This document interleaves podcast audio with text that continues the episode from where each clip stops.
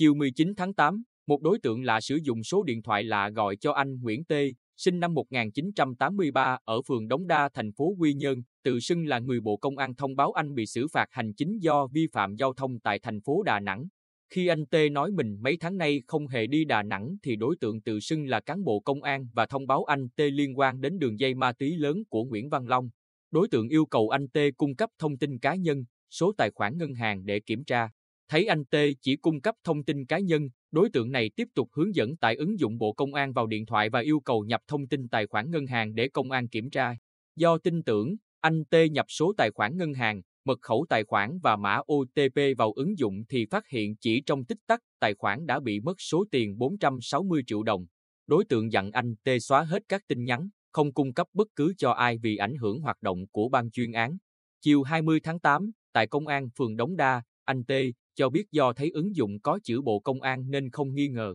Thủ đoạn lừa đảo như trong trường hợp của anh T thực ra không mới. Đối tượng thu thập thông tin của nạn nhân, chủ yếu là chia sẻ trên mạng xã hội, sử dụng công nghệ để đổi đồ số, giả mạo số điện thoại của cơ quan chức năng, tự nhận là nhân viên nhà mạng viễn thông, cán bộ cơ quan công an, viện kiểm sát, tòa án, thanh tra để đe dọa xử lý, bắt giữ nạn nhân vì có liên quan đến nợ cước viễn thông, buôn bán ma túy, rửa tiền. Tinh vi hơn, các đối tượng hướng dẫn nạn nhân tải app giả mạo Bộ Công an, trong đó có sẵn lệnh bắt khẩn cấp với đầy đủ thông tin của nạn nhân. Lợi dụng sự hoảng loạn của nạn nhân, các đối tượng yêu cầu cung cấp thông tin bảo mật tài khoản rồi chiếm đoạt tài sản, hoặc thuyết phục nạn nhân chuyển tiền đến các tài khoản do đối tượng cung cấp rồi lặng không sủi tâm sau khi con mồi sập bẫy. Mặc dù cơ quan công an nhiều lần cảnh báo, tuy nhiên một số người dân vẫn nhận thức khá mơ hồ, hoang mang khi các đối tượng gọi điện hù dọa và nhanh chóng bị lừa. Chỉ từ đầu tháng 8 đến nay, Công an thành phố Quy Nhơn nhận 8 đơn bị hại báo về các thủ đoạn lừa tương tự.